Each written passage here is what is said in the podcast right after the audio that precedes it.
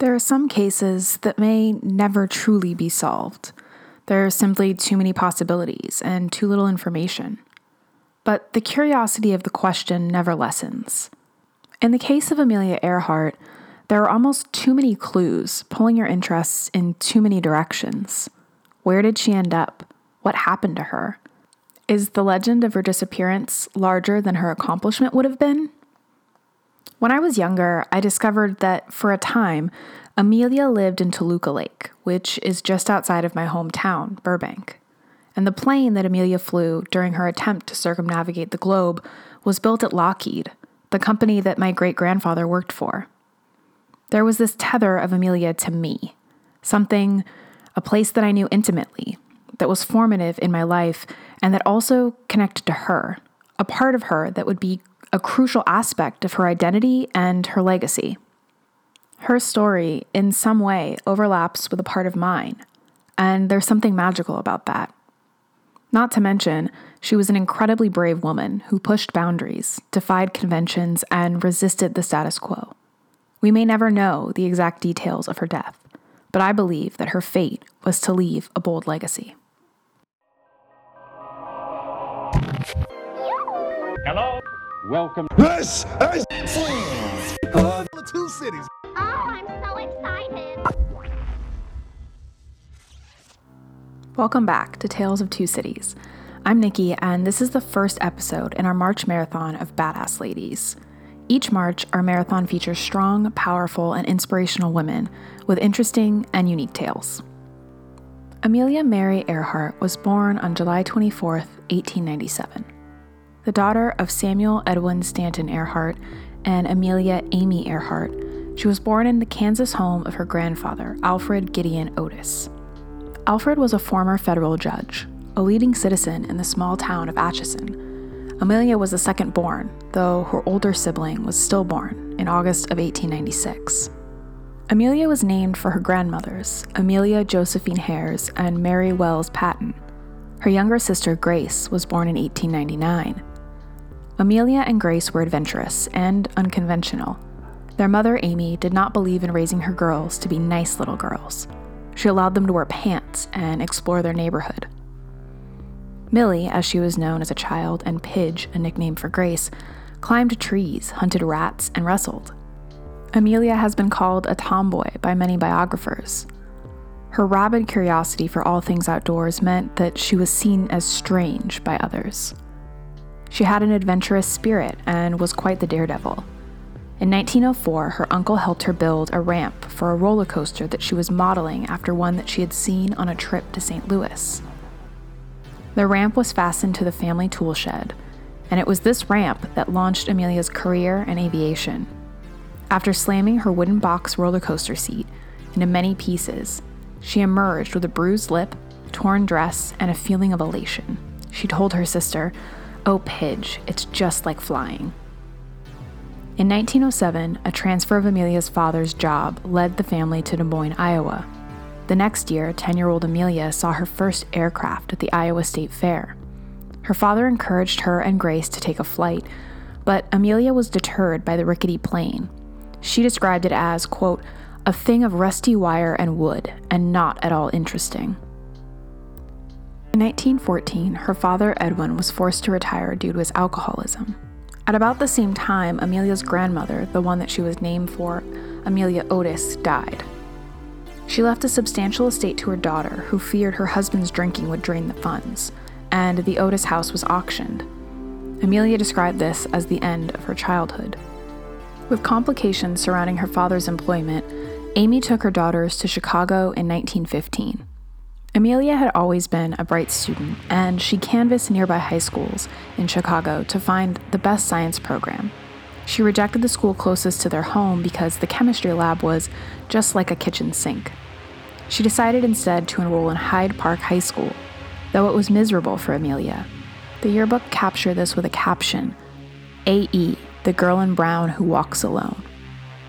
She graduated in 1916 and throughout her childhood, she had aspired for a career. She kept a scrapbook of magazine and newspaper articles about successful women in male dominated fields law, advertising, mechanical engineering, for example. She began junior college at Ogontz School in Pennsylvania, but didn't finish. It was 1917 when visiting her sister in Toronto that Amelia was moved. She saw wounded soldiers returning from World War I and decided to be trained as a nurse's aide.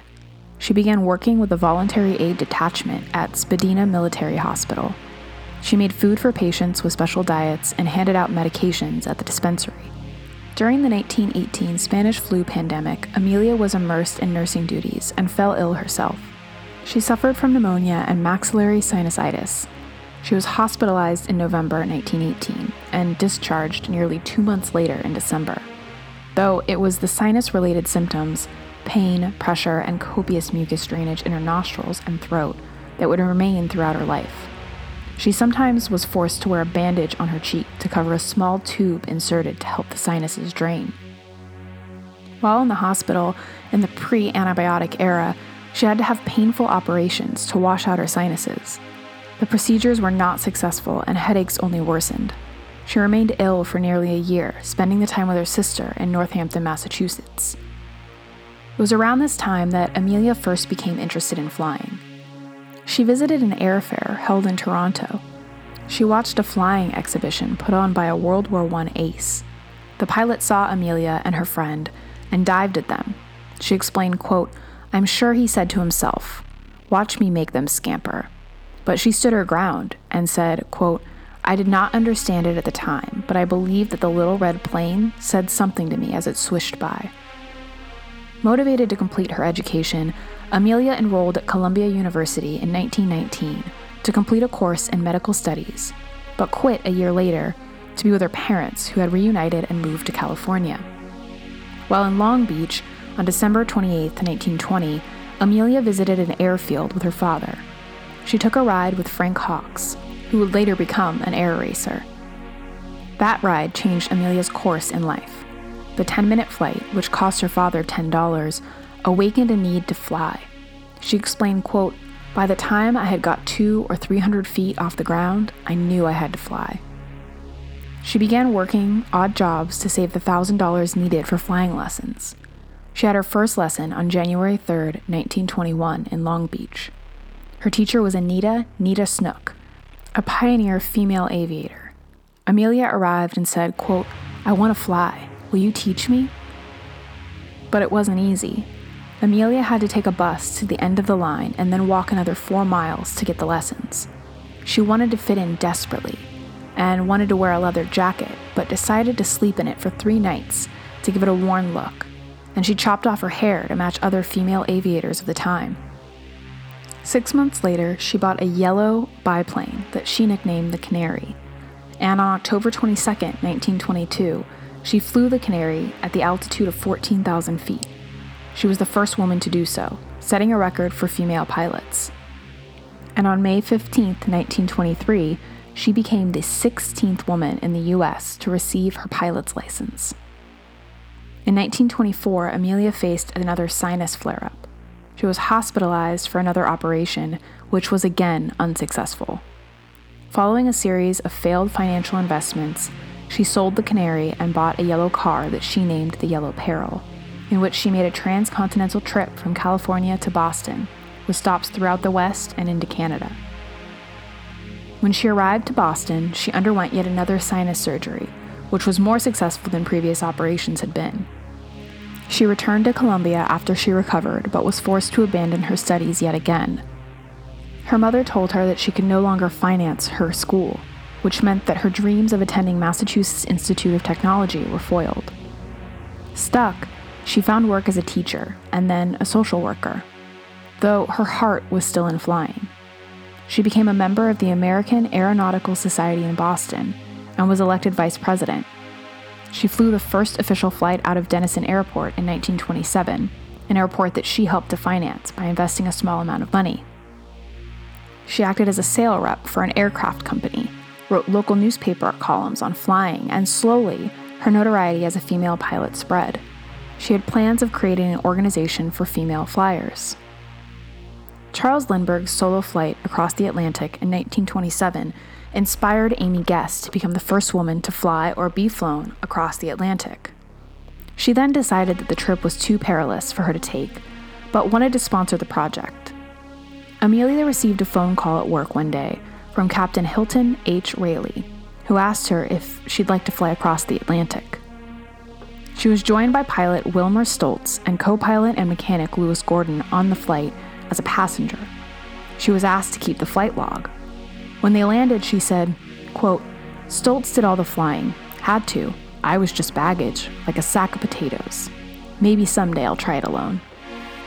This transatlantic flight sparked a national awareness of Amelia. Her physical similarities to Lindbergh, who the press had nicknamed Lucky Lindy, led people to call her Lady Lindy. She was the reigning queen of the air, and when she returned to the US, her popularity launched her on a lecture tour in 1928 and 29. Meanwhile, George Putnam, who had handled the publicity for her transatlantic flight, began to heavily promote Amelia in a large campaign featuring a book she wrote, a series of lectures, and using her photos in large ad campaigns to promote products. The campaign was successful. It launched Amelia into the public psyche through both her achievements and her advertisements. These advertisements helped finance her flying career. She soon accepted a position as an associate editor at Cosmopolitan magazine and turned the opportunity into a space to create greater public support for aviation and female pilots. After her transatlantic flight, Amelia wanted to set a record of her own. She took her first long solo flight in August of 1928 and became the first woman to fly solo across North America and back. She began competitive air racing and continued to grow in notoriety. By 1930, she was an official of the National Aeronautic Association, and in 1931, she set a world record reaching 18,415 feet in altitude. It was around this time that Amelia became involved with the 99s, an organization of female pilots providing support to one another and working towards a more inclusive environment for women in aviation. She was elected president of the organization in 1930. Amelia was dedicated to carving out space for women in aviation. She worked diligently as an official of the National Aeronautic Association to advocate for separate records for men and women. And in 1934, when the Bendix Trophy race banned women, she publicly refused to fly actress Mary Pickford to Cleveland to open the race. Though while her public life was growing, her personal life was a bit more unsteady. Amelia was engaged to Samuel Chapman, a chemical engineer, while living in Boston, though by November 1928, she broke off the engagement. It was during this time that Amelia began spending time with her publisher, George Putnam, known as GP. He was divorced in 1929 and pursued Amelia shortly thereafter, but Amelia was evasive. He proposed six times before she finally accepted. They married on February 7, 1931, in George's mother's home in Connecticut. Amelia called the relationship a partnership often. Her ideas of marriage were provocative for the time. She believed in equal responsibility in all respects. And Amelia refused to take his name, or be referred to as Mrs. Putnam, but laughed it off when it happened though George would learn that he would just as frequently be referred to as Mr. Earhart. The couple didn't have a honeymoon. Amelia was busy with a promotion circuit. They also never had children, though George had two sons from a previous marriage, David and George. Amelia was the stepmother to the boys, with a close relationship to David, but it was clear that domestic life was not meant for Amelia. On May 20th, 1932, Amelia took off from Newfoundland. She planned to fly to Paris to emulate Lindbergh's flight five years earlier. After almost 15 hours of flying, she met strong winds, icy conditions, and mechanical problems. She landed in a pasture in Northern Ireland. When the plane was on the ground, Cecil King and T. Sawyer asked, quote, Have you flown far? And Amelia replied, From America. Despite not having emulated Lindbergh's trip, she had still become the first woman to fly solo nonstop across the Atlantic she received the Distinguished Flying Cross from Congress, the Cross of the Knight of the Legion of Honor from the French government, and the Gold Medal of the National Geographic Society from President Hoover. She began to rub elbows with people in high places. Amelia formed a relationship with Eleanor Roosevelt, and the two were both invested in women's causes. Eleanor even obtained a student permit after flying with Amelia, though she didn't pursue learning to fly any further. Amelia continued to set records, flying from Honolulu, Hawaii to Oakland, California on January 11, 1935, becoming the first aviator to do so alone. On November 19th of the same year, she flew from LA to Mexico City. She then attempted a nonstop flight from Mexico City to New York on May 8th. Between 1930 and 1935, she set seven women's speed and distance records. On November 14, 1934, a fire in George's New York home launched the couple to move to the West Coast. George took a new job as head of the editorial board of Paramount Pictures in North Hollywood. And in June 1935, they purchased a small home in Toluca Lake. But it was early in 1936 that Amelia began planning her biggest journey a round the world flight. While others had done it, her route would be the longest at 29,000 miles, following an equatorial route. By July 1936, Lockheed Aircraft Company in my hometown of Burbank was building her Lockheed Electra 10E to her specifications. She called it her flying laboratory. Amelia carefully chose Captain Harry Manning as her navigator. He was also a skilled radio operator. A second navigator, Fred Noonan, was chosen. The plan was to have Noonan navigate from Hawaii to Howland Island, and Manning to continue to Australia before Amelia would proceed alone for the rest of the trip. With such a momentous task, Amelia began on March 17, 1938, with a flight from Oakland to Honolulu. The plane had technical difficulties and needed servicing in Hawaii. The plane ended up in Pearl Harbor, and the flight resumed three days later.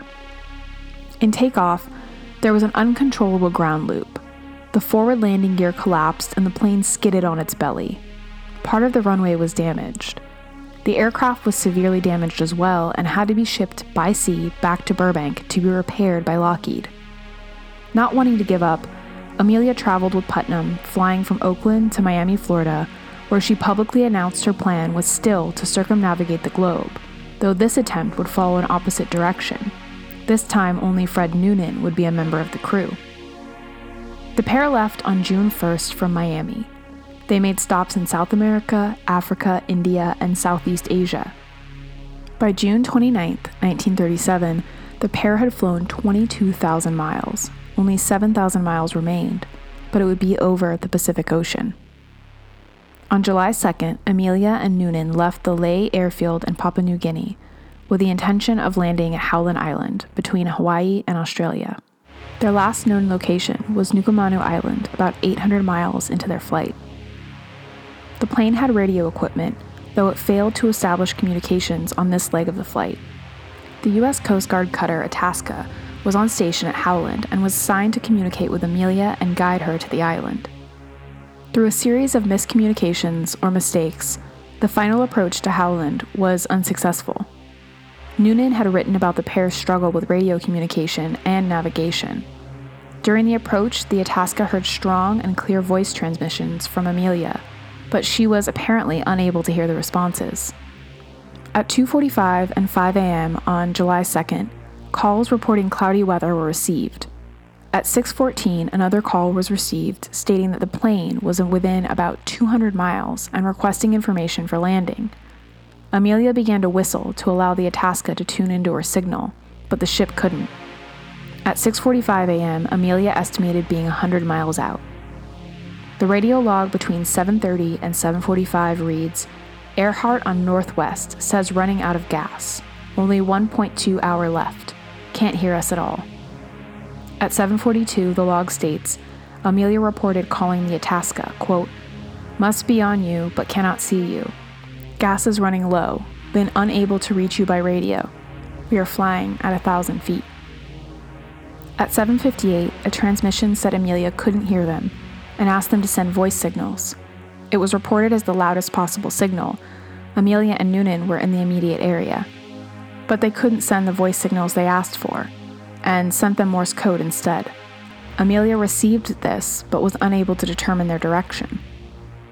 At 8:43, in her last known transmission, Amelia sent, quote, "We are on the line 157 337. We will repeat this message. We will repeat this on 6210 kilocycles. Wait."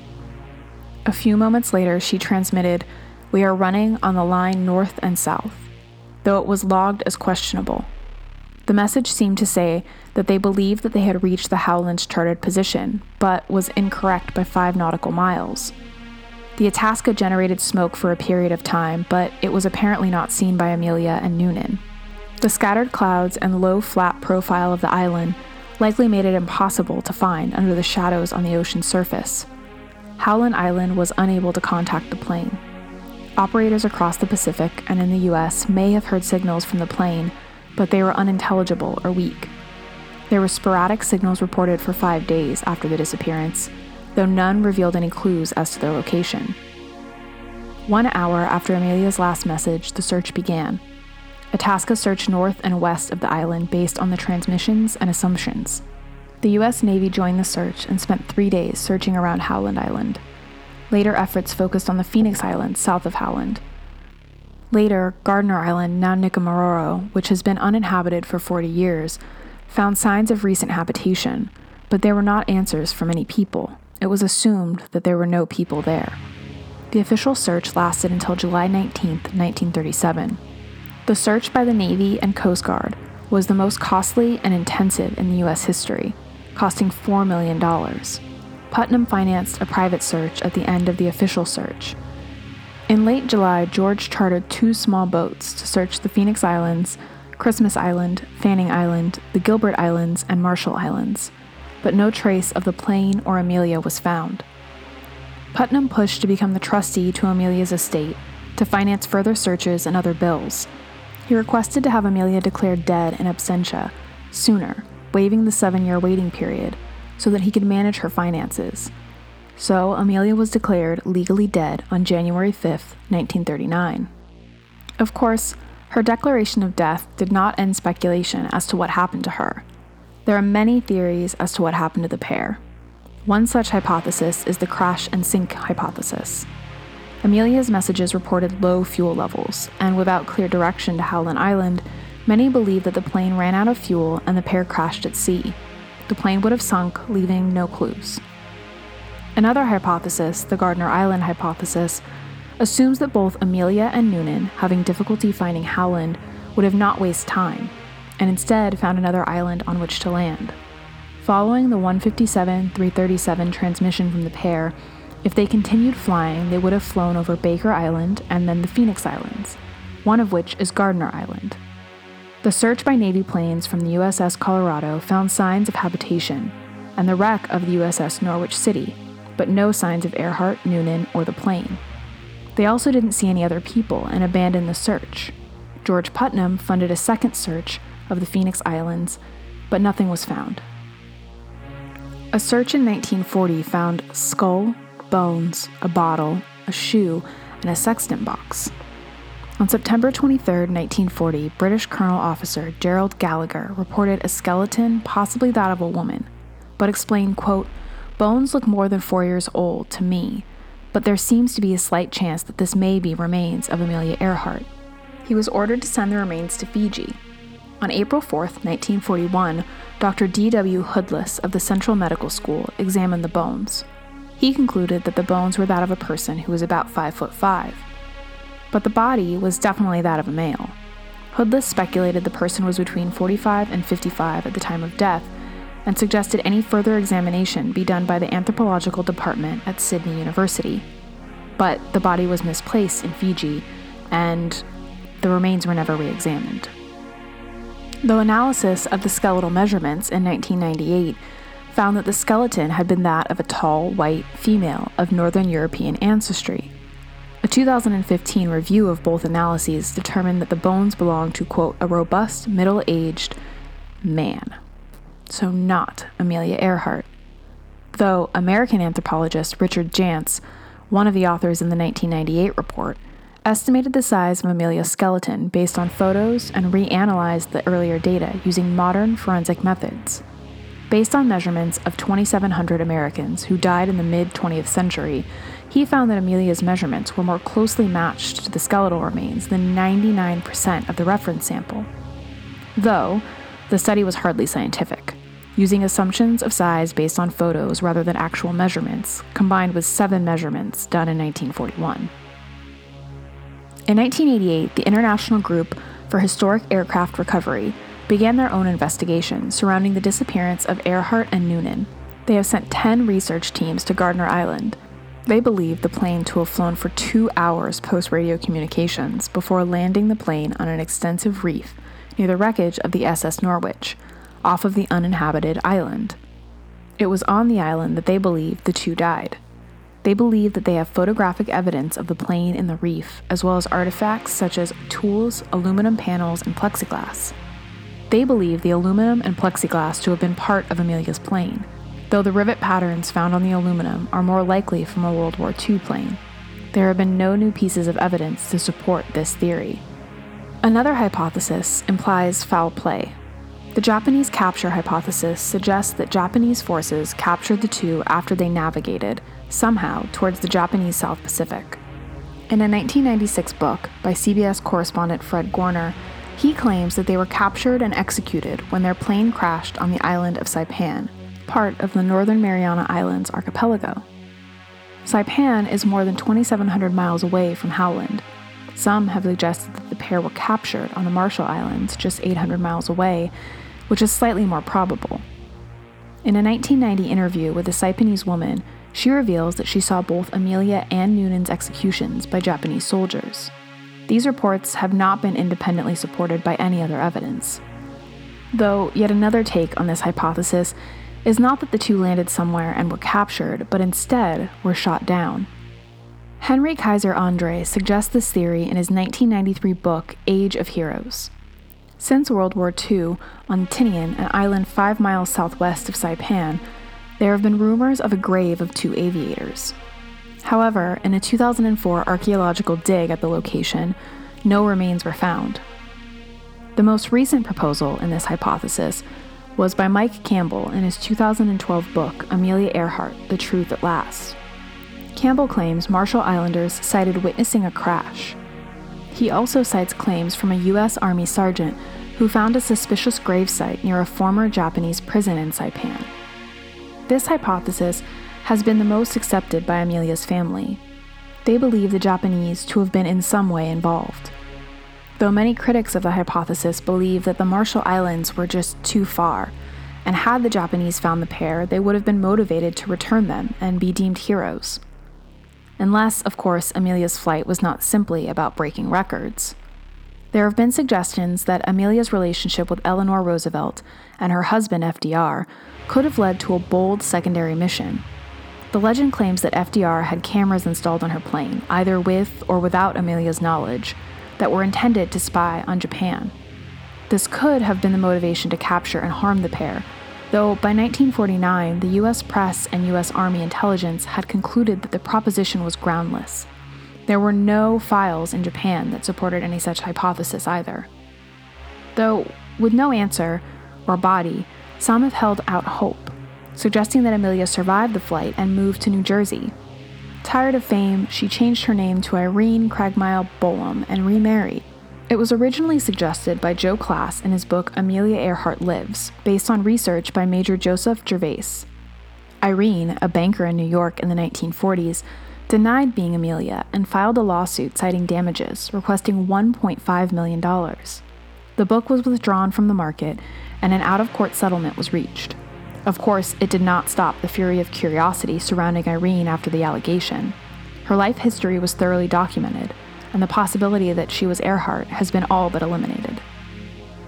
So, what is it about Amelia that continues to fascinate so many? Is it because we simply may never know what happened? Or because she was so loved. She was charismatic, independent, radical, and courageous. She's inspired generations of women in aviation and otherwise.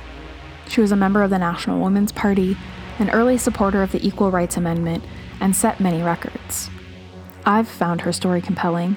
Her love of flying motivated her to push through the personal pain of her constant sinus issues, as well as the social stigma of being one of the first women, and in some cases, the first person, to achieve many of her accomplishments in early aviation. Her story is one of dedication and longevity. While Amelia will remain a mystery, perhaps always, she has created a larger than life legacy of breaking through barriers and proving that women are just as capable. Thanks for listening. We appreciate each of you and love hearing from you. So hit us up on Facebook, Instagram, Twitter, or email us at tales of two cities podcast at gmail.com.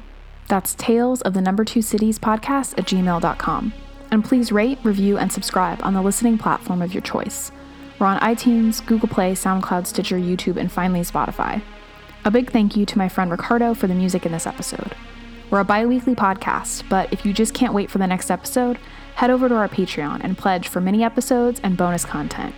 Or head over to our shop at TeePublic. That's T E E public.com. Again, we appreciate each of you. Thanks for listening, and stay tuned for more of our episodes in our March Marathon featuring badass ladies. Until next time.